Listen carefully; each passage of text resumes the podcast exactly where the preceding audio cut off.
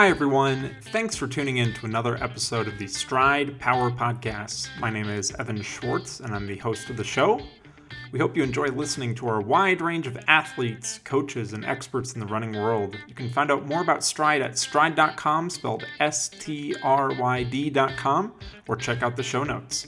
Feel free to give us a follow on social media by searching for Stryd Running, again S T R Y D Running. Without further ado, let's get on to the show.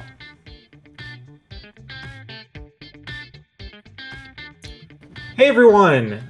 Thanks for joining us for another Stryd for the Love of Running webinar series. Uh, my name is Evan. I'm joined uh, today by Gus. Gus, how are you doing today? I'm doing fantastic. Awesome. Uh, very excited to talk today uh, about crucial analysis techniques you should use after every workout. Before we get started, I just want to remind people watching live that you can feel free to add a comment in the chat if you're watching on YouTube or Facebook, and we will answer any questions you have. That's one of the benefits of us doing a live stream, especially uh, you know, presentations like this from our side. You get to ask us any questions as well. So feel free to ask questions. If you are watching or listening after the fact, please feel free to uh, like, comment, subscribe. If you're listening to the audio, please subscribe on the podcast platform of your choice. Without further ado, we are going to get into it. Uh, Gus, just before maybe we actually dive into stuff, um, could you tell us uh, a little bit more about just some of the general concepts that we'd like to uh, talk about? So maybe in an abstract way, why it's important to analyze things and why is it actually important to use Stryd in that kind of way? Well, absolutely. So we have access to a lot of great data with Stryd, and we don't want to look at the same data after every single run, and we don't want to look at the same data for every single part of the run.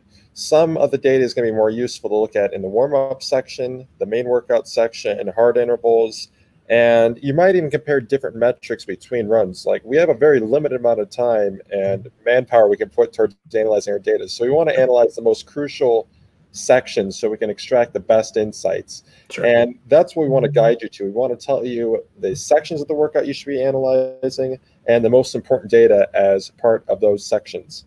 Yeah, absolutely. So let's dive into the presentation we have here. So again, today we are going to be talking about crucial analysis techniques you should use after every workout. So topics we're going to talk about today: tag your workouts for lightning-fast comparison, how to identify the crucial sections that you should spend your time digging deeper into, and the trends and metrics you should be on the lookout for in your Stryd data. So first, we're going to talk about tagging. Make tagging a habit. This is something you can do on the mobile side right now on the left side of the screen. Uh, again, for anybody listening, this, uh, this typically this type of uh, video format is very engaging with some of the visuals we put on. So um, you can get some great information by listening here, but we're going to be talking and referencing some visuals on the screen. Uh, on the left side of the screen here, you see me going through a very, very simple tagging procedure. My run type, it was a hill repeat workout. The surface type, I ran on the road. Perceived effort, I considered it moderate. How did I feel? I felt good, so I got a nice little smiling emoji there. Uh, the thing we want to remind you here, first and foremost, is to make tagging a habit. You can have lightning-fast comparisons. It's important now to log how you feel for perceived effort, for how you, you know, felt, whether you're great, good, normal, poor, uh, and then just making sure you get the correct type of mindset when you are tagging, and it helps you maintain a mental record in that way. Afterwards, you'll see uh, the, the little run card there in your app. It'll show up with that blue little tag highlighted underneath that uh, little heart icon there. So make sure to make tagging a habit. Gus, do you have any comments on tagging? So this is a great feature as part of our mobile app, but this is going to be expanding more across the Stryd platform. So the tags you make today, those tags aren't going away. As we bring more tagging features to the Power Center and we bring more in-depth filtering options, uh, this is going to be tremendously important later to to compare your historical runs against each other. Absolutely. Um, one of the you know things we've been talking about with some of the experts that we've had over the past couple of weeks is uh, doing stuff to help yourself in the future. So this is a way that you can help yourself in the future on the Stryd side. Uh, apples to apples comparison, and you can still have apples to apples comparison if you're using Android and not iOS. Little fun joke there. Um, how do you get, you know, all your runs sorted down really quickly? Well, from the homepage, press the calendar icon. You can see this first arrow on the left side. Then you get brought to the calendar page. Press the top left corner to bring up the filtering. And then today we're going to be talking about workouts. So you can see in the uh, third image there, I have nine hundred ten runs uh, on my profile. So quite a lot of runs to sort through. If I press the workouts little toggle there, it brings it down to thirty runs. So I can see thirty runs that I've tagged as workouts. And that shrinks the amount of stuff that you have to sift through immensely. So uh, this is just the power of showing uh, you know, some of the comparison features that you can do in one, two, three clicks. You can bring nine hundred ten runs all the way down to thirty runs to be able to analyze your different workouts there. Um, so yeah, apples to apples comparison, very, very easy to do. What is a workout, Gus? Uh, this is the uh, first kind of question that I want to pose on our side. What is a uh, workout when it comes to the Stryd platform? So with the tagging feature, we have different tags you can you can assign to your run, and you might define a workout as any of these, from fartlek all the way down to pace run. Mm-hmm. And we group these together as quality workout sessions, the ones that really make a difference to your overall fitness, especially when you're preparing for a race. So to simplify that workout filtering option down, if you tag your run as any of these options and you put the flag on to only look at workouts, these are the runs you're going to be served and the runs you can analyze. Absolutely. Um, I'll give just a quick, um, you know, kind of breakdown for people listening as well. A fartlek, uh, we would potentially refer to this as a uh, time-based interval uh, or something where, you know, you go back to the true definition of the uh, word. It's um, maybe you run in your neighborhood, and you run hard from one mailbox to the next one, and then you recover to the next light post, then you run hard to the end of the block.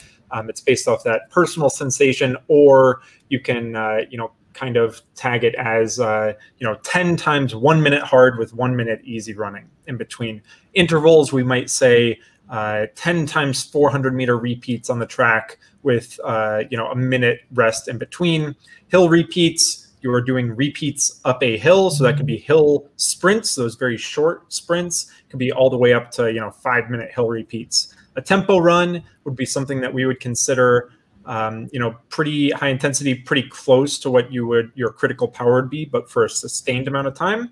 A threshold run could be close to critical power. It could be close to, uh, you know, your, your marathon power. It's an extended amount of time. Cruise intervals would be closer to whatever power you're outputting for your tempo run or threshold, but you have some set rest in between. So instead of doing twenty-five minutes continuous at your critical power, you might do five times five minutes at your critical power with a two minute jog in between.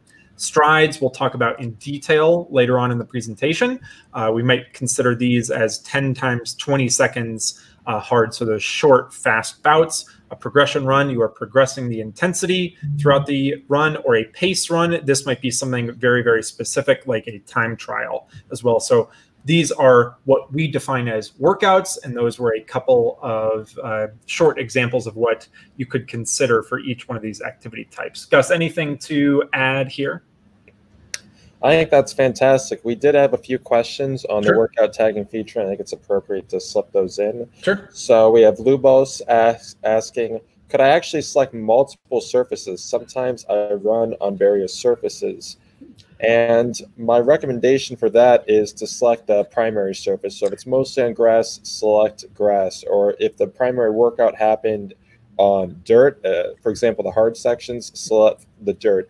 For example, your warm-up might be on grass, but what you really care about is that hard workout section on the on the dirt section. Right, totally, yeah. Um, and if it uh, if it is important for you to track, uh, let's say that I live two miles away from some nice dirt surfaces, uh, and I have to run there via asphalt, I could stop my activity, start a new activity on the dirt, and then stop that once I finish running on the dirt, and then I have my two miles, you know, back to where I started my run.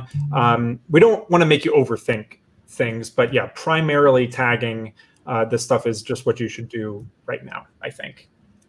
And another question from Inai, I believe, asks, so an easy run is not a workout. How would you how would you consider an easy run, Evan? Yeah, an easy run is a run type. Uh, so I'll actually uh, go back a little bit here. So on this uh, page here, we have at the top here, run type, and you can filter run types. So run types could be a easy run, a moderate run. We have different tags for run types as well.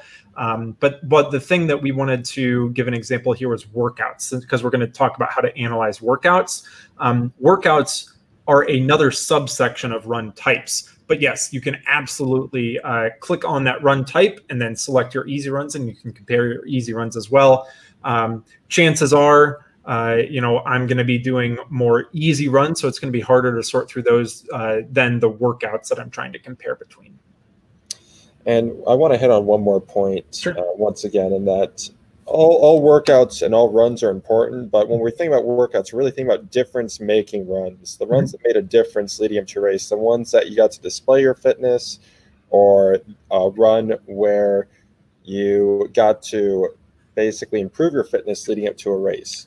Yep, absolutely. So these are what we would, again, just giving a little bit of a primer of what we're going to talk about as we go through this. Just want to lay a foundation for what we're defining as a workout in the Stryd ecosystem right now. Uh, any other questions before we move on? I think that's fantastic. I think that's okay, cool. So this is an example workout that we're going to dive into a little bit. This is a run I did a couple weeks ago. Again, this is that exact hill repeat workout that I tagged, so we get to go kind of in depth with this one. The workout for me was a warm-up, and then three miles moderate, plus six hills, and then a cool down. So this is the overall run snapshot. The distance overall uh, was just over ten miles.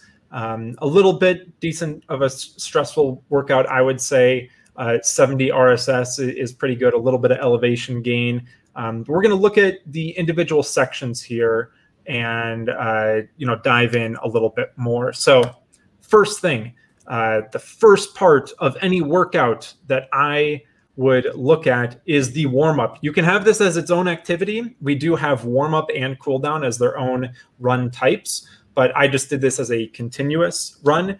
The thing that I would like to remind people is that a workout is not necessarily, uh, for, for analysis purposes, it's not necessarily just what you run as a hard effort. It is that entire activity as a whole. You're not looking at just that snapshot in the middle that's a little bit more intense. So this warm up, a little bit over three miles, uh, two hundred seventy-two watts. My high end for my zone one is around two hundred seventy watts. Um, so this was right on the high end. Uh, you can definitely see here the elevation profile. So I was pretty much going uphill the whole way, which means that for an equivalent pace, my power is going to be higher because I am outputting more watts to overcome that climbing resistance there. Uh, my cadence, um, a, a little bit on the low side. This is something we'll talk about throughout the presentation, something that I noticed, especially putting this together. Um, form power, I'd consider that pretty normal for that power output. My ground contact time, pretty normal. L S S, I'm usually in the mid nines for my warm-ups. So this is something that I've you know been able to compare uh, over the years using Stryd. Uh, this is pretty standard for me. Vertical oscillation, that's okay. Air power, it was windy. four percent air power um, for this pace and for this power output. Um, it definitely was windy. Uh, pretty much the last two miles as I made a kind of uh, turn into a direct headwind here. Uh, definitely something that I'm, I'm able to notice there. Uh, Gus, any other comments on the warm-up here? Well, one thing I think that's important to take notice here is the white line, and the white line represents Evan's critical power. Yep. And you're going to see that Evan, not for a single point during his warm-up did he cross his critical power, not even for a single moment. He kept it underneath his critical power, and that's a very basic thing to do, but that's something that you should reflect on after every run. Did I stay disciplined to my warm-up, and did I stay underneath my critical power? Absolutely, especially, uh, you know, let, let's say um, maybe right around this this five minute mark here. Um, I don't know if you can see me hovering on the screen here, but uh, in between the three twenty and the six forty here, you can see this little spike up, right? It, it's very, very easy, especially on the warm-up when you're feeling okay in the first couple minutes of a run, to push a little bit too hard. But I acknowledged that I was pushing a little bit. I was approaching that critical power line. I, I didn't go above it at all. But then I reined it back in a little bit. I made that warm up a little bit progressive. I definitely had a little bit uh, higher power output because I was running into a headwind. Um, but because I started actually warming up, I started getting a little bit uh, more loose. But I did not press above my critical power in the warm up. A very, very uh, in, important thing there. Uh, I we just had a question that comes in that uh, corresponds with this uh, point here. So question is, what is air power? four percent means what? So this is what you get with the uh, newest Stryd that factors in air resistance. four percent of my power for this section was added from air resistance that I had to overcome. So this is one of the features with the new Stryd. So, um, you know, for me, remembering this warm-up, as, as soon as I, you know, kind of uh, hit this around six-minute mark, around that first mile-ish, uh, the headwinds started coming because I started running into a headwind. And so I know for me running about seven minute per mile pace at two hundred seventy watts, that would require a little bit of a headwind to make the air power about four percent. So just something to internalize, something to, um, you know, kind of know about your own running. But for me, this looks pretty normal, but definitely I remember that it was windy, and I can see from the data that in fact it was windy. Um, any other comments here on the warm up, Gus? I think it was an excellently executed workout, and I'd love to, I mean, warm up, and I'd love to see the uh, the next part. Yeah, so the workout then, so the, the quality session uh, was a moderate three miles. Uh, so moderate about three miles. I ran two point nine three just because that was what was convenient. I wasn't going off of a very set distance. I just wanted something around that. So I ended up averaging three hundred watts. Uh, my pace was six oh three per mile. Uh, my cadence was about the exact same uh, as, as the warm-up. I think the warm-up was one hundred sixty-six cadence. Cadence for the moderate section was one sixty-eight. Uh, ground contact time was a little bit less. L S S was zero point two uh, lower. Vertical oscillation was a little bit higher. Air power actually dropped two percent because I was running uh, with a crosswind. So uh, I wasn't impacted as much by that headwind, but I was traveling a little bit faster.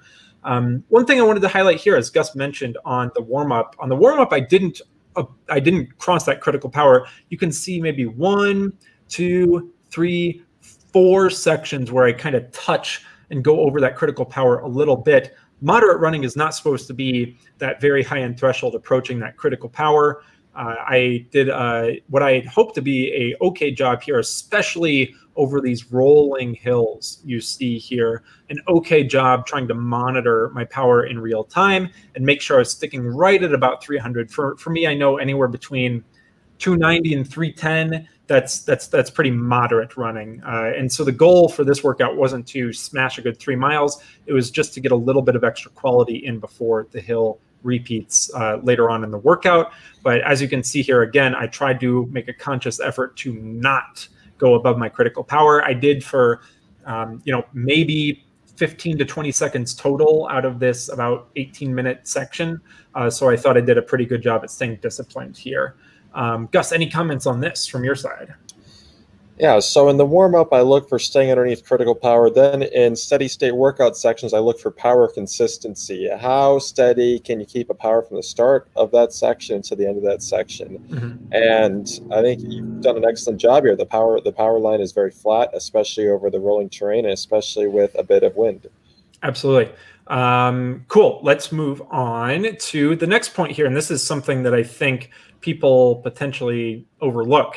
It's the short recovery. So I did a three mile warm up. I did about three miles at a moderate effort, but I didn't immediately blast right into uh, you know, the hill repeats that I had. I took about a minute, about forty-five, forty-seven seconds to jog. Um, and I kept this pretty easy. My normal easy range is about two fifty to two seventy watts, like I mentioned in that, uh, that warm-up section. So I dropped it down, tried to stay around two hundred fifty watts, just get a little bit of recovery as I made my way to the hill to start. So this is something that you can overlook, but it's something that is important to acknowledge. And one of the things I really like here, uh, just showing the power of air power, is that, if you remember, I was running into a headwind that caused about four percent air power on that warm-up. I am now on this short recovery running the opposite way. So I'm actually not having to overcome that air resistance because the wind behind me, I remember it was a very, very breezy, gusty day in Boulder. That air resistance behind me is actually uh, making it so I don't have to o- overcome that air resistance in front of me. So it's very, very cool to see uh, this, this in real time. Um, I think, Gus, any comments here? I think you hit on it perfectly. It's important to pay attention to these finer details. You want to make sure you're going into the, the quality section of your run recovered. Right before you hit the repeats, you want to make sure you're, you're ready for that. There's no reason to enter that quality section fatigued. So I think you did the, exactly the right thing here to do a short recovery. Awesome. Cool. So now we are going to talk about hill repeats. So as you can see, we have these uh, spiky blue and orange lines along with the gray elevation profile in the background. So the goal for these hill repeats is to try and output higher power. So we've talked to, with, with a couple people over the past couple weeks um, about the importance of practicing that higher power output, whether it comes from strength training uh, or training on hills specifically. So this was something that I um, usually do in my training, but I thought would be a very good way to illustrate for people. So um, looking at a overall picture for the hill repeats, you don't gain a ton of information. Uh, the, the power here, it's two seventy-four. That doesn't really mean anything because when I'm running uphill, I'm running much, much higher than two seventy-four. When I'm running downhill, I'm much, much lower. The pace, again, doesn't really mean anything. The cadence, because I have that high intensity, low intensity, cadence is going to be different. Same thing for form, power, ground contact time, L S S, vertical oscillation. The one thing you can see here, the hill was very windy, six percent air power for this because I'm running faster uphill, but also when I'm coming back downhill, I'm running into that headwind. Uh, so definitely it, something that I could see over the average was the air power was higher. So that reminded me again, it was windy, uh, but really you need to look at these sort of repeats on an individual basis to be able to get any information. Gus, any points before we uh, go on to the next slide? Well, when looking at the repeats in a macro view, there's that you're going to find a common theme I like to hit on. It's, it's consistency. You see how Evan's peak powers across each of these intervals was very consistent. He might have peaked a little for the last rep, and that's fine, but for the large majority of reps, they all peaked at a consistent max power. Absolutely. And that is the goal I was going for for these relatively short, about twenty to twenty-five second hill repeats. For these, my, my goal is to finish well for all of them. So you can see each of these repeats, even though they slightly differ with the overall intensity, my goal is to finish the repeat at a higher point than when I start. So I'm going for max power output. I'm not going for the first ten seconds of a repeat to be as hard as possible and then slowly fade over the course of the repeat. The goal here is to finish well. So you can see rep one, rep two, three, four, five, six, especially. I finished well because this is what I practice when I go off of power. And I've run this specific hill so many times, and I've run this specific session so many times. I know how to do it now based on looking back at my um, my, my, my, my past workouts. So um, we're going to get a little bit in depth here just to show you uh, some of that. Gus mentioned this was a macro view. We're going to zoom in a little bit, maybe give you that micro view between them. So six hill repeats here. Uh, feel free, if you're watching this after the fact, uh, to pause on the screen. We're going to be here for just a little bit, um, but I don't want it to be anything that's necessarily too distracting. This is breaking down the repeats one, two, three, four, five, six here. And then we're going to look at power, pace, cadence, form power, ground contact time, L S S, and vertical oscillation. So the main thing to look at here is not necessarily how um, you know the numbers are in one snapshot. It's an overall trend. And we look for the trends between the repeats. So the two points that I want to highlight here are rep four and rep six. So the fourth repeat, my average power for the hill was three hundred ninety-one watts.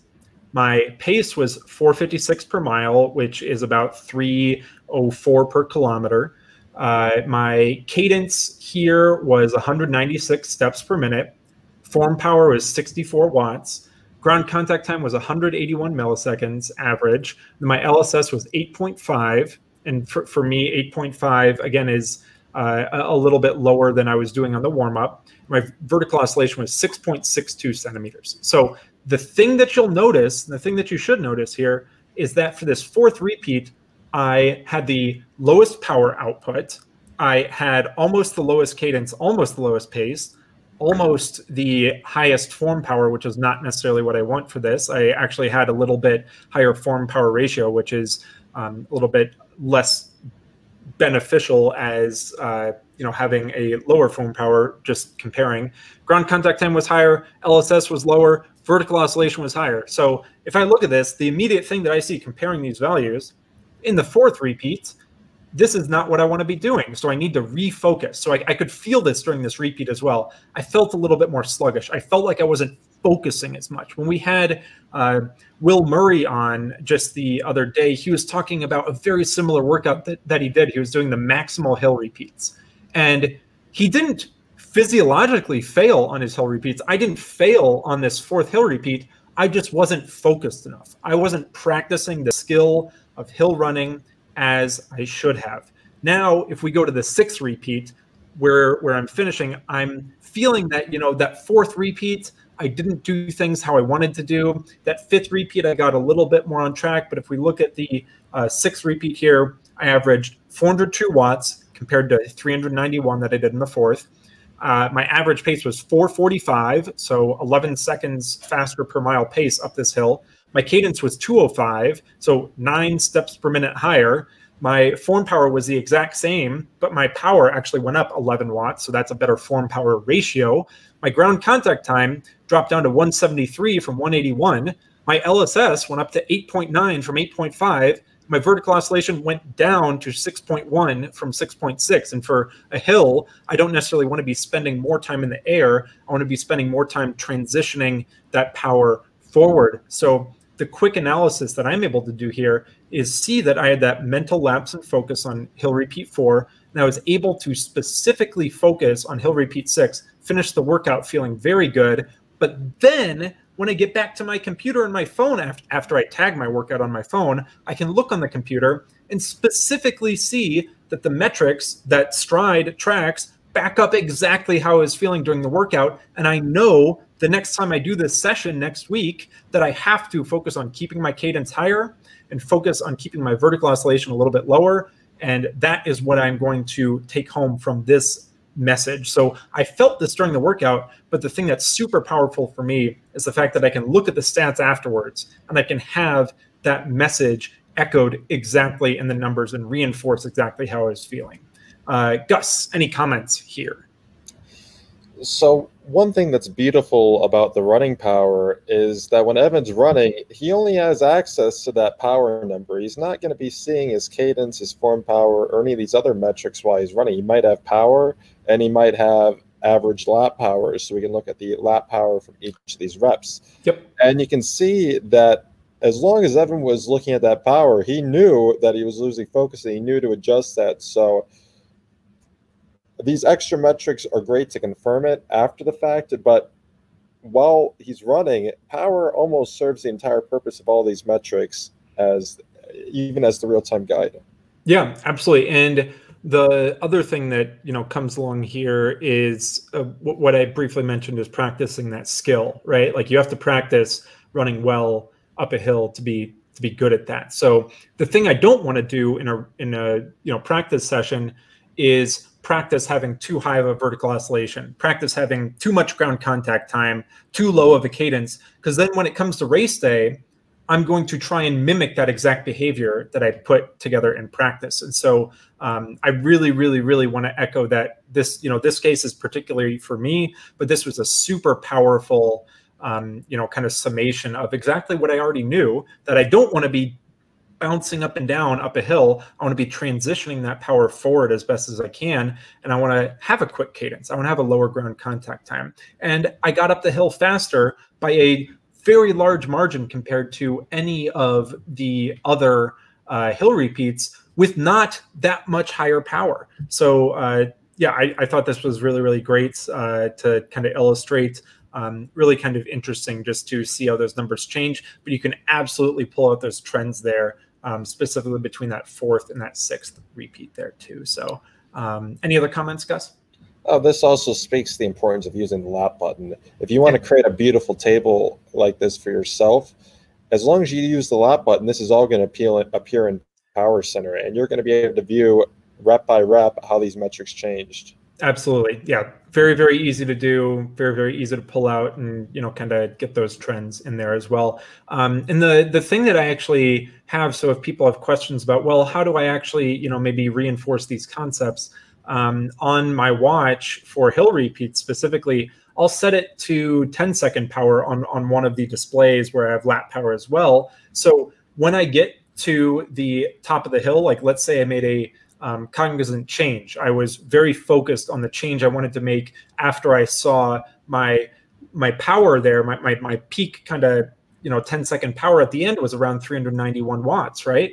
Well, I want to make a change for repeat six. And so I put that into effect for repeat five. I, I go with those cues and I can check on repeat five at the end that my power was indeed higher. And I was making those sort of cues um, and, and making that sort of change there as well. So uh, yeah, great. Great kind of uh, information to be able to pull out there. Uh, ready to move on? Yeah, let's do that. Awesome. So just as important as the warm-up, it's the cool-down. Again, we have, uh, if, if you split the warm-up, the workout, and the cool-down into separate activities, we do have cool-down as an activity type. Uh, for this, I just kept everything in the same activity. But on the cool-down, the thing, again, I'm looking for be between two hundred fifty to two hundred seventy watts. I'm almost smack dab in the middle there. Uh, cadence, pretty normal for me. Uh, ground contact time a little bit higher. I'm running downhill. Uh, L S S a little bit lower. That's fine. It's the end of the workout. We're going to talk about uh, the L S S change uh, in, in a couple slides. Vertical oscillation, air power. Again, I'm running uh, pretty much the opposite way. So even though I'm running the exact same pace, I don't have to output two hundred seventy watts because that air power is actually a little bit more Uh, at, at my back. I'm not having to overcome that extra two percent there. Uh, so pretty, pretty cool just to be able to, you know, again, reinforce in my mind that I remember it was windy, but the data actually shows and confirms that it was as well. Um, any points you'd like to make here, Gus? I think it looks like a very standard cool down. I think it was executed well. I think, uh, I think that's good. Awesome. I, I just always love the, the emoji here just because a happy face afterwards when I have a workout that I executed very well, it makes me even happier looking back and, uh, you know, kind of afterwards too. So um, comparing the warm up and the cool down, let's look a, a, a little bit at this. Again, I, I mentioned two hundred seventy-two watts on the warm up, four percent air power, two hundred fifty-seven watts on the cool down, two percent air power, pace the exact same, um, cooled down a little bit shorter just because it was convenient. Um, you know, it was with, within about a minute of Uh, how I, or about two minutes of the overall time. So I, I really do like to have about fifteen to twenty minutes of warm up, fifteen to twenty minutes of cool down on either side.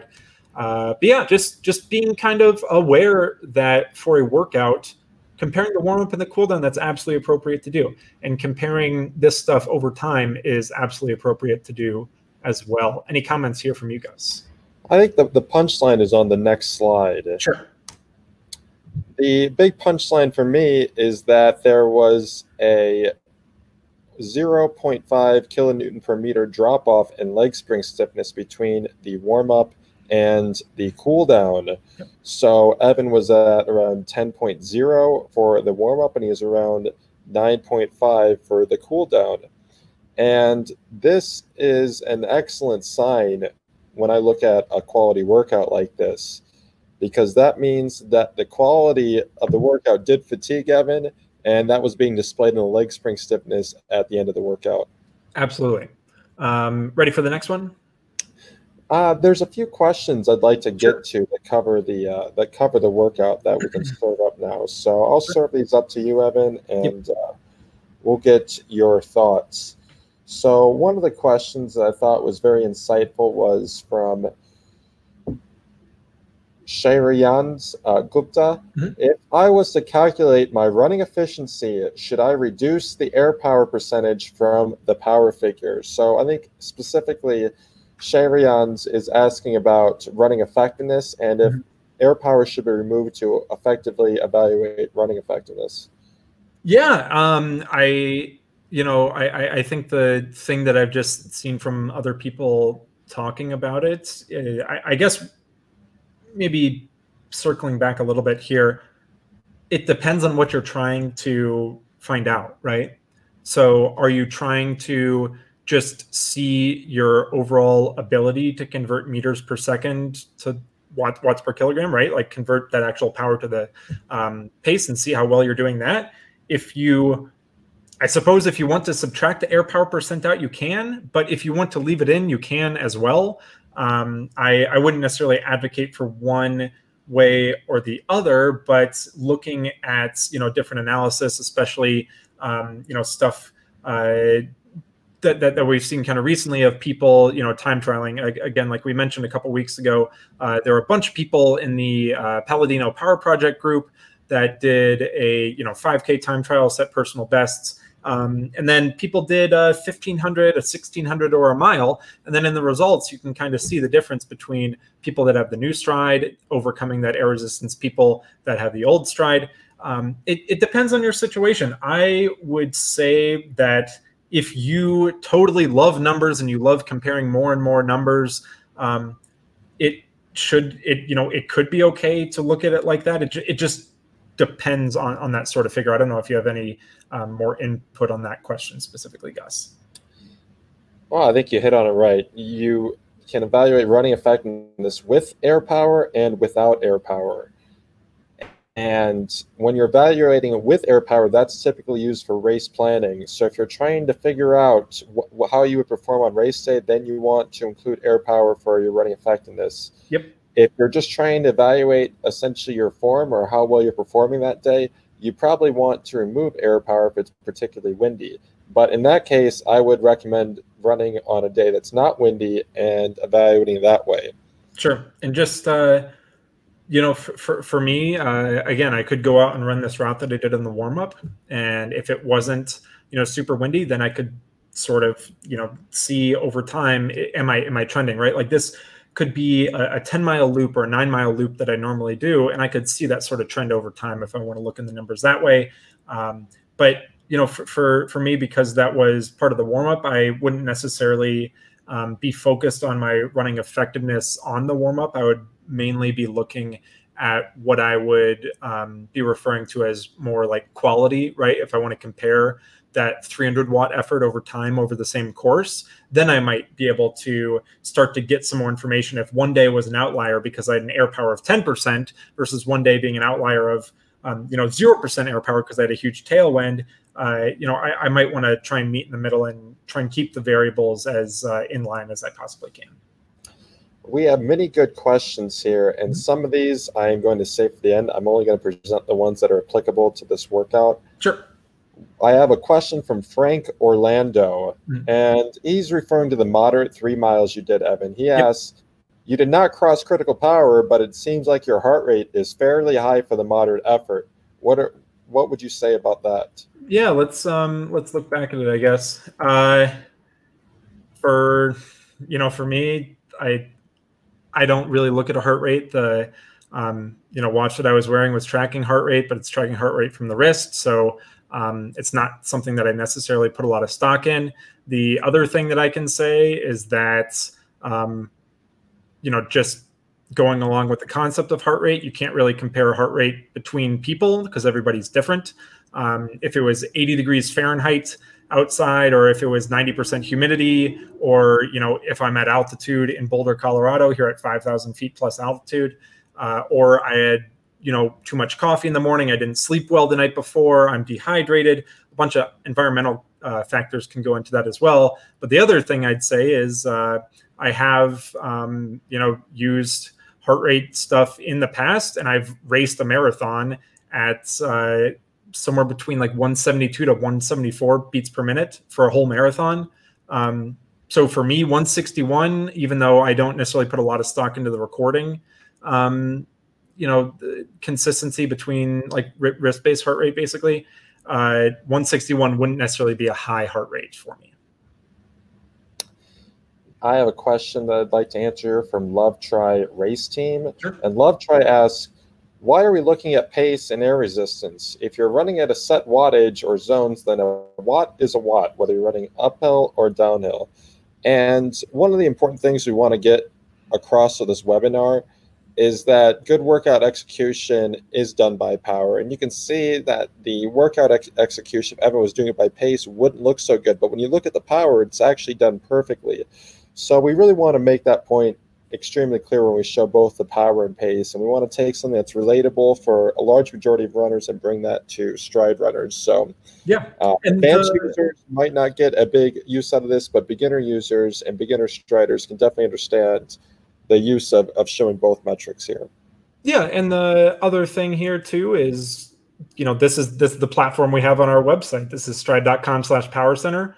Uh, we're not necessarily focusing all in on the pace or focusing all in on the air resistance, but it's a metric that comes along there, and it could be important in different situations. Uh, you know, the main reason mentioning it is because it's on, you know, on, on the website, uh, and for specific things, like let's look one more time really quickly just at the hill repeats here.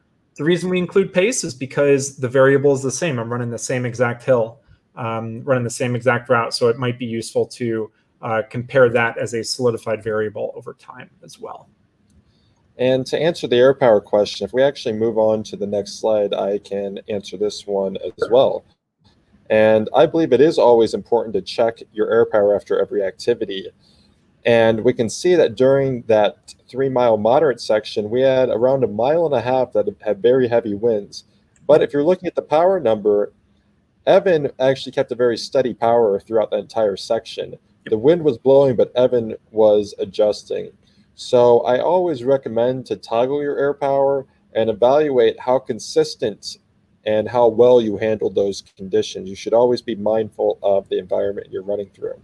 Absolutely. Um, yeah, no, I mean, like, like I said, this was a very gusty and breezy day. So even if I wasn't, you know, running directly in a headwind, we still get these pretty nasty crosswinds coming off the foothills here in Boulder. Um, and when you're running at a place like the Boulder Reservoir, that's a very open stretch of, uh, you know, stretch of land, you get these, these gusts that are pretty, uh, constant.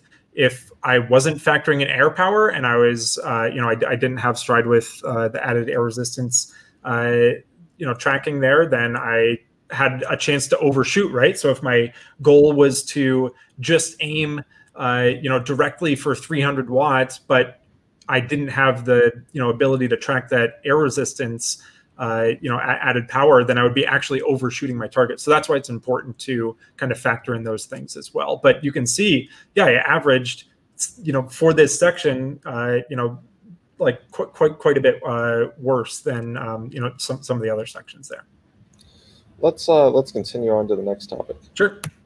So comparing two similar workouts, and I do want to uh, give one more plug too. If anybody has any questions, please feel free to send them our way. Um, we we we love answering the questions. We think it's super fun. So comparing two similar workouts, Tuesday workout, Saturday workout. The workout is the exact same. This was kind of a uh, intro back into a little bit uh, more quality running. So on Tuesday, I did um, a, about four miles warm up and then ten times twenty seconds hard with forty seconds easy recovery. Then I had a cool down. Saturday, literally the same exact thing. Uh, route was pretty much identical, um, save for the very end. I think I tacked on a little bit on Um, Tuesday because I was feeling a little bit better at the end.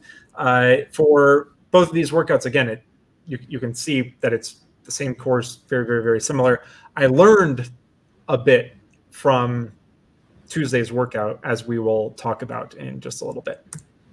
So uh, this is specifically comparing these strides. So uh, for this, this, this set, I overlaid um, the, the red line you'll see here. Uh, is the Saturday power output. This is in watts per kilogram on the y-axis. And it, the blue line is the Tuesday workout here. So we can see that the power, um, you know, kind of spikes a little bit more in certain sections on, on, on the red, and I'll have an explanation for that. The Tuesday hill rep three that we see here, uh, well, the, the, the repeat where I was running on a hill, uh, so these are still strides, um, ten by twenty seconds. I had a little bit of a peak, a little bit of a valley, a little bit of a peak again. On Saturday, I did not, and I will explain why.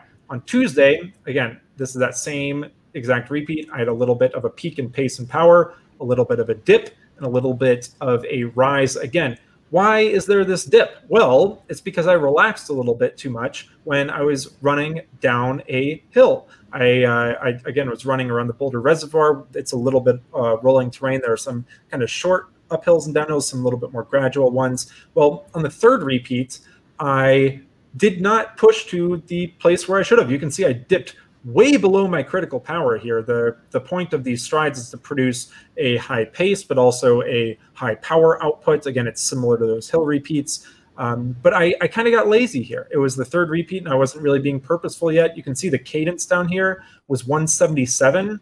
That's on the low side for trying to run uh, some quality. So I really, really, really tried to focus the next time that I was running a downhill stride repeat that I would actually push a little bit more. Um, and I would just keep that as a cognizant focus. Uh, comparing the third repeat from Saturday, I was actually running up a hill. So in a slightly different place on the same course, I knew that I should not slack off that early in the workout, so I actually tried to press as I went up the hill. You can see the power output, the pace, uh, the cadence is a lot higher. Um, so I did a good job at maintaining focus, which is uh, great, and it's a critical thing to do for these short, intense sessions here, is to maintain focus. Gus, any points about here, about this, um, th this explanation? I think that's fantastic. Cool. So for the speed comparison, I also overlaid the speed. We can see that the red line here is from Saturday. The blue line is from Tuesday. So we can see that there was a pretty big uh, you know, dip in pace uh, here. This is the same exact kind of trend um, that we see in the blue, kind of a peak, a little bit of a valley, lost a little bit of focus, and then peak again. Saturday, I really, really, really tried to keep my mind a little bit more aware of where I was, how I should run these conditions. So we can see uh, th this, this seventh repeat here. I had the same scenario that I had on the third repeat. If you remember, I was running downhill and I lost focus, and I had that peak, that valley, and that peak again. This time I was running it downhill, and I was really, really trying to, one, keep a higher power output, as you can see here on the left side, keep a high turnover, one ninety cadence is, is pretty up there uh, for me, and keep a high pace. So I was able to actually practice um, something that I really, really appreciate about strides, is that you can practice that neuromuscular side. So you can practice moving your legs quicker. Uh, if you get to the end of a, you know, a five K race and you haven't practiced running one ninety cadence and trying to close hard, how are you ever going to do that at the end of a race? And so this was something that I found as a huge kind of valuable um, point for me specifically here, uh, is having that focus and that discipline to keep pressing. As we can see, this terrain is moving down as I'm running down that gentle kind of downhill, really focus on pushing that pace um, there. So that was this seventh repeat. And I think that's all for this. Gus, any comments before we move on to the next part? Well, let's look at the macro comparison one more time. Sure. For the and, speed or for the power? And this this is perfect, right? Sure. Oh, let's go to let's go to the power. Sure. And one thing you're going to notice here is that the Saturday workout, there are def it was definitely harder. Every rep is just about every rep is is slightly harder than the Tuesday power. Mm-hmm. And I want the viewers to keep this in mind for the next point we're going to make. So could we jump on to the what about the stiffness? What about stiffness, Gus? So on workout one, we saw a zero point five kilonewton per meter drop off from the start of the workout to the end of the workout. And now let's jump to the next slide. And on the workout on Tuesday, we saw a zero point six kilonewton per meter drop off from the warm up to the cool down. And this is fantastic data because it really truly indicates that the second workout was more fatiguing. We saw a bigger drop off in leg spring stiffness in both absolute terms and relative terms. Yep. uh, from the slightly harder workout. Yep. And this is something that is important to look at. Uh, again, this is not uh, a directive measure necessarily from our side, but it's more of a, um, you know, kind of looking into the data and seeing what's there. And I would know on Saturday, I should take it really easy on Sunday because I've had this pretty big drop. And this is something that as you get more familiar with your own numbers, that it's something you can look a, a little bit more into, which is um, something that's that's pretty cool just to be able to, you know, I, I could look at the workout on Tuesday and Saturday, again, that comparison, and I could say, oh boy, I, you know, output higher power, um, I'm feeling great, but I need to respect some of the other data that I have here. So this is uh, one of those other data points I think that's really powerful in, uh, in, in helping us just have, um, you know, a little bit more insight into how the workouts are kind of actually going. And Evan, one thing we see here is that you started those second workout at a lower leg spring stiffness. The first workout mm-hmm. you started around ten point oh, and the second workout you started around nine point six. Yep. Did you say that you were starting the second workout somewhat fatigued? Yeah, absolutely. As as um, you know, the the week went on, as I did that harder workout already. Um, you know, on Tuesday, the the first little bit of dose of quality um, in quite a long time. Uh, again, then I definitely was feeling more fatigued. Again, as I you know stack on more mileage, more stress overall. I think this is perfectly normal, and this is stuff that I've seen. Um, you know, before I, uh, you know, did this block, this is definitely the same trend that, that I would have seen in the past as well. So it fits, you know, kind of in how I respond, but I made sure to take it very, very easy that next um, Monday, Sunday, Tuesday, and I think I did a workout the next Wednesday. So I gave quite a bit of uh, recovery after this. Excellent. Uh, do you think it's time to take a few questions? Yeah, absolutely. Let's, uh, let's take a few questions here. Here's one I would like to address. It's from Pascal Buss, mm-hmm. and he asks, what variation in power is considered consistent? Is it a deviation of ten watts, twenty watts, or something else? And this is going to be heavily reliant on you. A lighter runner is not going to see as much deviation, and a heavier runner will see more deviation. So you may need to think about this in terms of percentage rather than absolute watts. And the second point I'd like to make is it also depends on the conditions. If you're running on flat asphalt and you're running at a very consistent pace, that range should be lower versus running on a trail with rolling hills and a bit of gusty wind. So you need to consider what situation you're in and then make a decision on whether this is an acceptable deviation or an unacceptable deviation. Yeah, and I also think that it's important to respect the, um, the the power number there, right? So for an athlete that is running at uh, four hundred watts, a variation of ten watts is going to be different than a athlete running at two hundred watts um, and having a variation of ten watts. So you have to keep that in mind as well. Here is a question for you, and it's from Tom Hunt. Yep. And Uh, essentially what he's asking is what percentage above critical powers should you run strides or hill repeats at? So how did you make that decision, Evan? Can, we can maybe even go back to that slide and take a look. Yeah, um, let me see here. Da, da, da, da. Trying to think of a good, um, because I, I put these in watts per kilo. Uh, so for me, or did, did I have the percent? Yeah, okay, so here, here's, here's a great example. Um, the thing that I would encourage, probably, if we just have a, a couple basic points to go off of. For strides that, in this example, I would define as twenty second short bursts of higher intensity.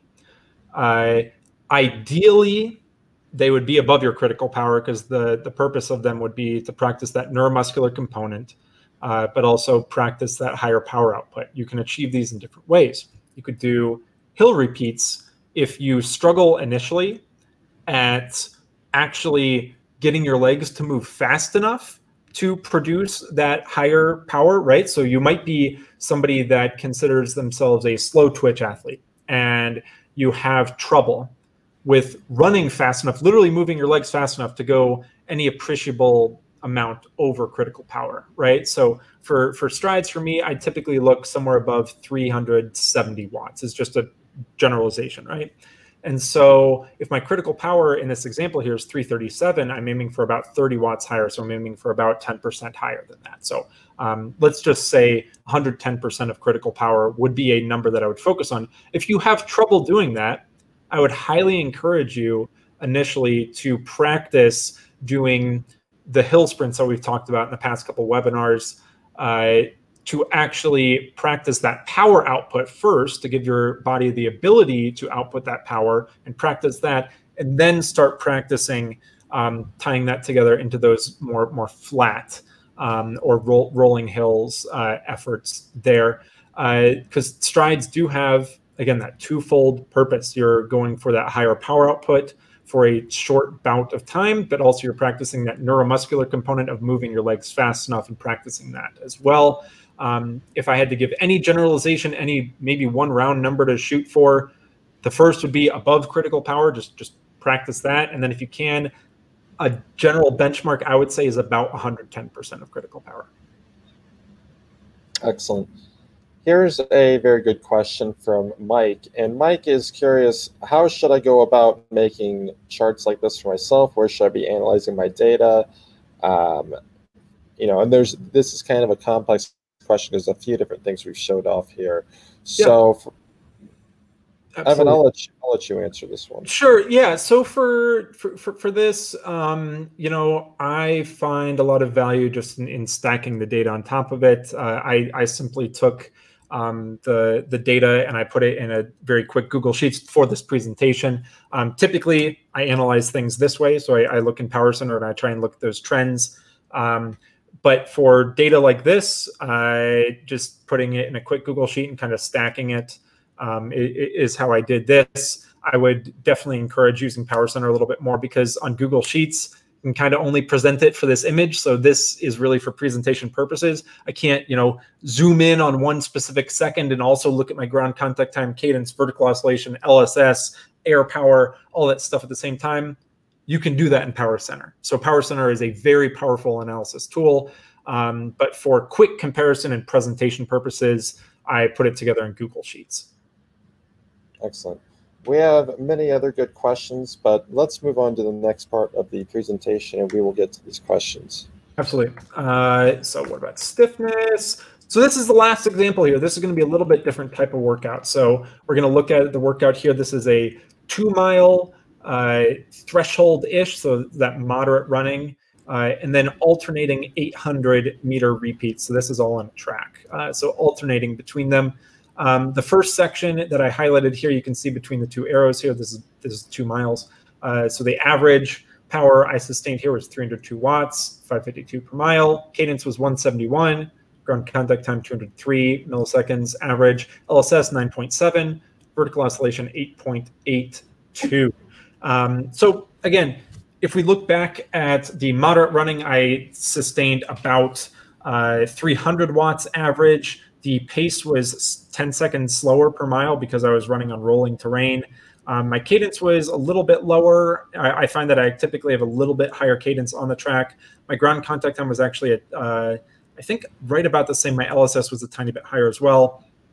Vertical oscillation uh, around about the same as well. Uh, so this wasn't a particularly gusty day necessarily. two percent air power is pretty pretty normal, I would say, there for, for the average. But this is just highlighting, again, that, that, that kind of difference we can get in the analytics. If I looked at three hundred watts, I would say, oh, you know, I, I kind of expect to run, um, you know, six oh two pace maybe. But again, looking at the different conditions, the, the pace changed, but the power output was the pretty much exact same within, you know, that that one percent threshold there. Uh, the main thing I wanted to highlight here is is is this workout. Again, I did that moderate sort of warm up, that around three hundred watt intensity, and then I got into some variations, so alternating between eight hundred meter repeats, um, and so this was all continuous, no rest between. Uh, the the goal was about two forty to two forty-three. For the green segments, so for the odd repeats, and then alternating with somewhere between two fifty-nine and three oh two. Um, so right at about uh, five twenty pace per mile versus six minute uh, per mile was the goal. But the goal uh, on my side was about three hundred twenty watts for the on and two hundred ninety for the off. And then uh, that, that would, you know, kind of alternate between um, yeah, b b between those. So the kind of cool thing, again, if you're watching this, you can feel free to pause it uh, after the fact and just look at how the Um, you know, numbers kind of change in respect to each other. The ground, con or I, I guess just starting from the left to the right, uh, I kept my wattage for these repeats within three watts for all of the on repeats. And for all of the off repeats, it was within four watts. Um, so very, very, very, very tight band. Uh, I was very, very uh, even with the pacing. The pace, uh, you know, reflects the same for, for the time for the eight hundred repeats. So Uh, between two forty and two forty-three, exactly right on. Between two fifty-nine and three oh two, exactly right on. Cadence within one step per minute uh, for the on repeats, within two steps per minute for the off. Uh, ground contact time within two milliseconds average, and then for the uh, off repeat within three. L S S all pretty much nearly identical, and the vertical oscillation changed barely any in terms of the uh, the actual centimeters of variation there. Um, the thing that I like here, again, is just advocating for the use of the table and power center and being able to look at the differences between the metrics as they change over time. I knew that I was pretty even with the eight hundred meter repeats. I, I tried to stay very, very even, but the data, again, backs that up. I, I know that for next time, if my goal is to change things slightly, maybe I focus on three twenty-five for the on reps and I focus on two ninety-five for the off reps, and then I'll see how those metrics kind of change. But I know for me, this is just, again, solidifying how even I was trying to make things. I don't have these huge variations like Gus talked about earlier. You don't want these wild swings up and down. Um, you can see here just by the table view afterwards that I was able to very, very, very easily stay in that narrow band.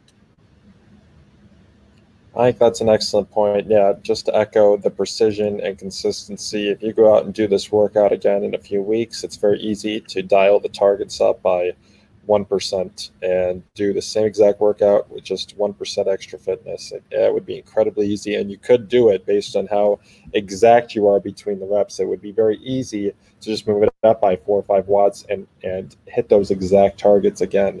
Yep. Yep, absolutely. So the thing that I really like here too is, let's talk through this practical example. I have, you know, four times, uh, or I guess four miles straight of alternating two laps hard, two laps easy. And I say, I want to average around three hundred twenty watts for the on. I want to average around two hundred ninety watts for the off. I can quickly see if I had any point of failure. Let's just say that, you know, for practical purposes, this third on repeat here, I was uh, at three fifteen, and then this off repeat, I was at two ninety-five. For next time, I would know that I need to have the discipline to push a little bit harder for that third on and relax a little bit more for that third off. So the, you know, probably the, the fault that I have here is that I didn't have this big yo-yo, right? So I can't give this example, but that would be a practical thing that I could think through by looking at it in a simple table view like this. Um, I was lucky to be very consistent here and lucky to, uh, you know, have something that I can work off of greatly for, uh, for, for next time for sure. Excellent. Well, let's, uh, let's move on to the next slide. Cool. Your questions. That's the uh, last slide that we had prepared. So um, this will be a last call for any questions that people have. Well, we certainly have plenty of fantastic questions in the chat here, and I will be serving these over to you, Evan, yep, for you to answer. Sure. So this question came early on. I thought it was a very good one. It came from Kefirification. Mm-hmm. And he says he started eighty twenty like plans. So basically a lot of his easy running is very easy and a lot of his hard running is very hard. Mm-hmm. And he's been sticking to that plan. He's been holding himself back. But now I believe he's seeing his critical power go down. And mm-hmm. he looks like he can actually hold less power than he could before. And I believe that he's asking, did I become slower? Is my critical power accurate? What should I do in this situation? My critical power starts going down and I've started doing a lot more easy running. Yeah, uh, well, fortunately, we just recorded a webinar, what was this, two weeks ago now, right? Uh, how to maintain a, uh, how to establish and maintain a valid autocritical power. Um, so I definitely recommend looking at that webinar.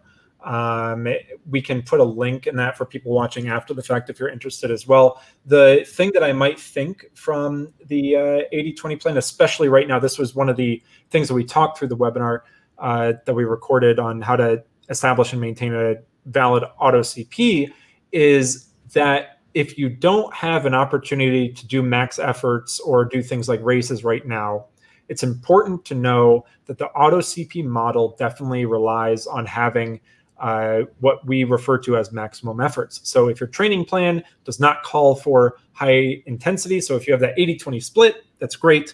Um, if the twenty percent that's high intensity still isn't um, towards that maximum side, the auto C P is going to have a hard time guessing uh, your, or you know, going off the model for your ability.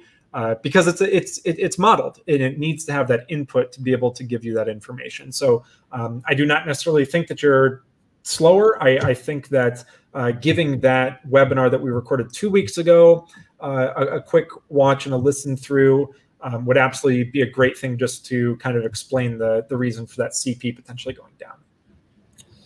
We have a great question here from Ryan, and he says he's a new Strider and he's wondering, how do you set up your watch, Evan? What metrics are you looking at with Stryd on your watch in real time, and how do you have that set up? Yeah, it depends. Uh, for an easy day, I will use an Apple Watch. Uh, I really, really like the Stryd Apple Watch app. Um, I'll use that for workouts sometimes, occasionally as well. Uh, but let's say I just want to put a podcast in, and then I just want to go run. I'll just set my screen up literally to be timer, distance, and uh, average power. And that's my easy day. I, I again, I know my easy range for power, and I just set it up like that. For workouts, um, and for some easy easy runs too, I, I use a Garmin. I definitely have used quite a few Garmins um, in the past. Uh, you know, we have experience with Polar and Suunto as well. Um, so, you know, you you name it, we've probably used it all. Um, but for me personally, yeah, right now I'm using the Garmin two forty-five. Uh, and if I'm running a workout, I will use the Stryd Workout app where you can program things in, and it'll alert you whether you're above or below your target. It'll alert you when it's time to go on to the next step as well. Um, so yeah, I, I think there's a ton of great integration. If you do have any kind of specific questions about your watch, we're always available at support at stryd dot com. Um, always available to take questions there. Uh, also, if you want to join the Stryd community on Facebook, there's a ton of great experienced Stryd users there. So if you have a specific setup you're kind of questioning, um, that would also be a great place to maybe ask some specific use case uh, things for your specific uh, watch setup as well. Um, but in terms of integration of third-party watch data, um, the, the stuff you saw on the screen there, uh, yeah, that was... Uh, you know, just, just normal watch data fed into Power Center, uh, and it'll display like that, whether you're using uh, Garmin, Polar, Suunto, Apple Watch, um, anything. If you're offline syncing your Stryd, if you don't run with a watch, you don't run with the phone, uh, you can sync Stryd afterwards as well, and we'll show you that same data without the map um, there, obviously. We have a question from New Try Training, and he has been a Strider for a few years now, and he is asking, what is a good leg spring stiffness value, and what should you be looking for to evaluate if if, if it's a tr if it's a good L S S or a bad L S S? Yeah, um, the one thing that I, I I really like, and this is kind of how we like to look at things too, is that there's no real um, good or bad, right? So um, there there's may maybe good or at a higher range compared to other people. Um, bad is the thing that I want to focus on. Uh, if you feel like you have a low or bad L S S, it just means you have great room for improvement. So we've talked a bunch about um, using plyometrics, using drills, using hills, using um, you know, sprints to help improve L S S. And if you feel like you have a low L S S, that's a great room for improvement. Um, I would say, just from stuff we've looked at in the past, I uh, don't have a very firm number, but again, remembering that the Uh, you know, the, the value for L S S is in kilonewtons per meter.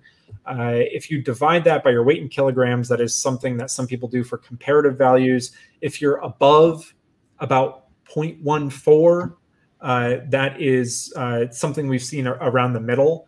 Um, if you're, you know, above zero point one five or zero point one six, um, if you divide, again, that L S S value by your weight in kilograms, that's typically above average. If you're below, I'd say zero point one three zero, that means you have a great room for improvement and a great ability to improve upon that for sure. We have a question from Mike, who is curious about race strategy. Hmm. How should I plan my warm-up and cool-down on race day? Will I be warming up in the middle of the race, or should I be scheduling that before the race? How how do you how do you warm up before a race, and how do you plan that in relation to the start of your race? Yeah, absolutely. Uh, so I have a lot of experience, um, you know, racing. I I, I started running, um, you know, track in, in middle school. So. Uh, you know, years and years and years ago. And if the race was a mile, we would run, you know, one or two laps of the track, and that, that would be it. Um, now, if I'm racing a marathon, uh, I, I still barely warm up anything for the marathon. For the marathon, I feel like um, because it's such a long event, you really want to um, conserve the, you know, the energy source. Again, it's my personal opinion. Um, I find I do better if I barely do any warm up at all. Anything in the middle of those, though, um, you know, I... like I said, in the workout, I really, really uh, like doing at least a fifteen to twenty minute um, easy to moderate paced warm up to make sure I'm ready to go. Uh, I can give a specific example. This morning, I did a two mile time trial. I did fifteen minutes of easy running. Then I did three minutes of moderate running. So for me, again, that easy running is about two hundred fifty watts. And then I did uh, three minutes of about three hundred five to three hundred ten watts. And then I did two strides, so two times twenty seconds with forty seconds uh, in between. And then I was ready to do my two mile. Um, it depends on your ability is what I would say for warm up. If you uh, are somebody that uh, just going off of what your normal volume is, if you normally run somewhere between, you know, twenty to thirty miles per week, Uh, it's probably not a great idea to do, uh, you know, a three-mile warm-up before your ten K and then a three-mile cool-down afterwards. Uh, you know, for, for me in the past when I was training really hard, I would have a ton of fun of, you know, warming up five miles from my house to a five K, run the five K, then do a ten-mile cool-down because I was, you know, crazy. Um, it depends on you and your personal situation. Uh, but I definitely think that adding a warm-up to help your body prepare to, to run before the race is a great idea, and then also getting a um, easy bit of running afterwards is a great idea as well if it fits your overall volume and your training schedule too. We have a question from Egotistic Foil. How can a new runner, someone who's been running for less than a year or maybe even less than six months, mm-hmm. identify form and technique places to improve? And how should Stryd data be used to help identify those improvement areas? Yeah. I blind from the world of swimming. Yeah, I, I think that's actually um, that's a, that's a really good point, and it's a really good uh, thing to keep in mind, um, especially if you're coming from the world of swimming, where I imagine technique and form is is crucial, right? That's that that's where you can really really optimize. Um, for running, I really think uh, you know if you're really of the mindset that Um, you feel like you need to improve your form, talking to a, a expert is, is something that I definitely recommend. Um, I wouldn't necessarily feel comfortable uh, recommending form or, or technique, but using Stryd data over time uh, along with uh, an, an expert in that field would definitely be a winning combination, I feel like. Excellent. So we have some other very good questions here, and another one comes from Mike here, and he says, do you make sure to stay below your optimal race power or around your optimal race power when you are executing a race?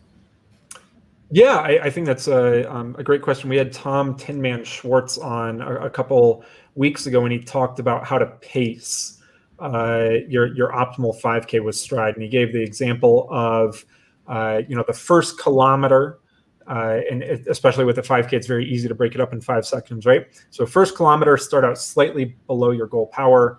Uh, in the middle three kilometers, get right up on that line that your goal is, and then the last kilometer have the ability to close a little bit harder or maintain that overall goal power, and you'll finish right at your goal. Um, I think. That similar thought can be extended, whether the distance is a kilometer, whether the distance is a mile, whether the distance is a marathon. Um, when you start to go over the marathon distance, you start to have some other strategies there. But um, breaking the race up into manageable chunks, uh, where you start out slightly under your goal, give yourself the ability to work up to your goal power, maintain that goal power, and then finish slightly above that, give yourself the ability to finish hard. I think that's a great strategy. We have an excellent question from Bruno here, and I might start the answer off on this one. Sure. He asks, if my cadence is good, how can I improve my ground contact time? Are they correlated? And one of the things I'd say to this, in that when we talk about cadence and ground contact time, Your, your goal should be to improve your power and critical power. It's always going to be more beneficial to improve your overall fitness than your running form, nearly, nearly always. Unless you're operating at a very elite level or you're at continual injury risk or something's very painful, you're always going to be better off trying to push the power higher than focusing on any of these metrics. You should treat these metrics as pieces of analysis and and. signals you can use after the run if something went wrong. Sure. But these metrics are not necessarily something you want to uh, see improve over, or not something you should prioritize above running power. Yeah, absolutely. Um, I think just echoing that, yeah, absolutely. It's not, you know, the, the normal thing I usually check for my runs is not necessarily the ground contact time. Again, when we're looking at this in-depth analysis, it is. Um, I look at the R S S, I look at my running stress balance. I look at, um, you know, my overall volume. I look at, uh, did I cross my critical power during my warm-up? I look at stuff like that uh, compared to just diving really into the biomechanics. Um, and again, acknowledging the fact that, uh, you know, the, the way running works is you have certain operators, right? Like you have your cadence is a metric that we identify as the number of steps per minute. You have your ground contact time, which we identify as how much your how much time in milliseconds your ground your foot is on the ground. Uh, your vertical oscillation, the change in oscillation of the center of your mass. That stuff is all a function of what what what you're doing in real time, and so um, it's tough to be able to look at over time and not necessarily look at one run and say, okay, this was you know a big problem. It's the the trend over time, and I've looked at thousands and thousands and thousands of data sets, right, of my own data, because as we saw at the very beginning, I have, you know, at least nine hundred ten runs in the, uh, you know, in, in my profile. And so I've been able to get really in tune with what I know in certain situations um, is, you know, stuff that leaves room for improvement or stuff that I identify as a good trend there too. We have many questions, uh, essentially as feature suggestions, asking about plotting metrics over time and sure. comparing workouts directly. And I'm not going to address these one by one, but we appreciate the feature suggestions, and our development team is watching the webinar along with you, so they definitely uh, they definitely see what users are asking for. Yep. So a lot of these things you're suggesting will be considered for future releases and future software updates. Yeah. Absolutely. And we really have one big question remaining, two actually. Uh, Jose Vela asks, does it make sense to include warm-up and cool-down in the same activity, or would it be better to record them all separately? Yeah, um, I think it depends. Uh, for, for, for me, I definitely prefer... Uh, to split split things up. Uh, I know the example that I gave earlier was everything combined. Um, that's not what I normally do. If I'm doing a hard dedicated session, I will do a warm up, and then I will do my quality session, and then I will do a cool down, all as separate activities. Um, I think being able to you know have the potential, again, like Gus mentioned, in the future, uh, tag stuff now uh, for better future options. Uh, so if I want to you know potentially Um, look at my cooldowns in the future, I should tag all my cooldowns separately. So that is, um, you know, th th that is the option uh, that I look at. But it, it depends for you. Um, I, I think it's totally fine to keep everything together. But if you like to split things up, we give the, the ability to tag warm up, workout, and cooldown all as separate things as well.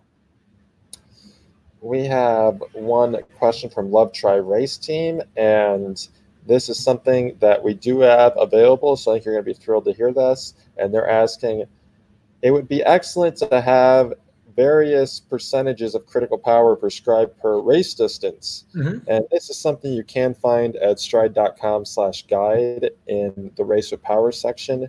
You're going to be able to get a rule of thumb guide on different percentages of critical power you should target for different race distances. Yep, absolutely. Um, and this is something, you know, we're uh, really excited to see people using as well. So again, like we mentioned, um, people have been doing time trials in different groups. And so it's been really, really rewarding to see people have successful race results at all different distances um, by using smart race planning for sure. We have a very nice comment here from I N R Luck. This is an outstanding, serious, high-quality content, lots of new insights and fun. Please continue. My Stryd pod has lifted my running quality significantly. Awesome. Yeah, that's great feedback. Uh, I want to touch on uh, one question here from my friend Victor. Uh, he says, does the form-power ratio generally indicate improvement? What is a good ratio range? Thank you. Um, The one thing, again, I'd uh, kind of echo what I said before is if we're comparing stuff, again, with this type of metric, um, we should keep variables as similar as possible. So if I wanted to compare the form-power ratio, I'd look at the form-power ratio on this same stretch of road where I normally do a workout, or form-power ratio at this specific wattage range uh, on a track, or the form-power ratio for my hill repeat. That's something I might want to look at over time. Does it generally indicate improvement? Um, it depends what improvement is, but uh, you know, form power is generally the you know kind of very basic terminology we'd give to it is the power that's um, not being used to move forward. So if I was having um, you know a very high vertical oscillation on the hill repeats and I was spending a lot of time on the ground and lowering my cadence, you might see a higher form power. Uh, and if I started increasing my cadence, lowering ground contact time, and then reducing that vertical oscillation to a certain amount, you will see a lower form power ratio. A good ratio range, again, it depends. Um, as you do move faster through space on, again, similar terrain, your ability to take that uh, power versus form power should drop a little bit. The stuff that I like to look at, again, is uh, keeping the variables the same. So if I go out and I try and uh, repeat the uh, you know eight hundred on, eight hundred off workout, then I want to keep in mind and look after the fact, was my form power ratio the same? Was it a little bit higher? Was it a little bit lower than the time I did that same workout before? So um, that's a good question about form power ratio. You can see that in Power Center as well. Is there anything we can tease for next week in terms of webinar series or content? Um, not yet, waiting on that, but as uh, if people are interested, you can definitely go to blog dot stryd dot com and there'll be a link there to sign up for the newsletter uh, for this webinar series. Again, next week we'll be doing, um, I believe it's two shows. Is that correct, Gus? Yes. Two shows. Um, so keep Keep, keep an eye out for that. We'll do an episode like this later in the week and an episode with a guest earlier in the week, waiting to hear back um, right now from a guest. But as soon as we have that, we will uh, send it out to people, um, and you can feel free to tune into that. Excellent. I think that wraps up everything for today. Super cool. Well, thanks, everybody, so much for tuning in. We always appreciate people Uh, you know, coming in, asking their questions. It's awesome uh, to be, you know, engaging with everybody. Uh, it feels like, uh, you know, that this show went by so quick. I just looked at the timer now. We're about just over eighty minutes. And so it's super fun. I'm going to lose my voice, I know for sure. Um, I want to plug one thing before we go, Gus. If people are interested, please feel free to subscribe to the YouTube channel, like, comment, share the video. You uh You, you have the link there. Uh, you can share it with friends. Um, feel free to sign up again for that newsletter. Uh, the rest of the time is yours, guys. Stryd is still shipping. So if you are uh, enjoying this webinar series and you're not yet a current Stryd owner, you can head over to store dot stryd dot com, and uh, we can even get that shipped out today if you order in the next uh, few hours. So thank you, everyone, for joining. Awesome. We'll be back with another episode shortly. Bye-bye, everyone.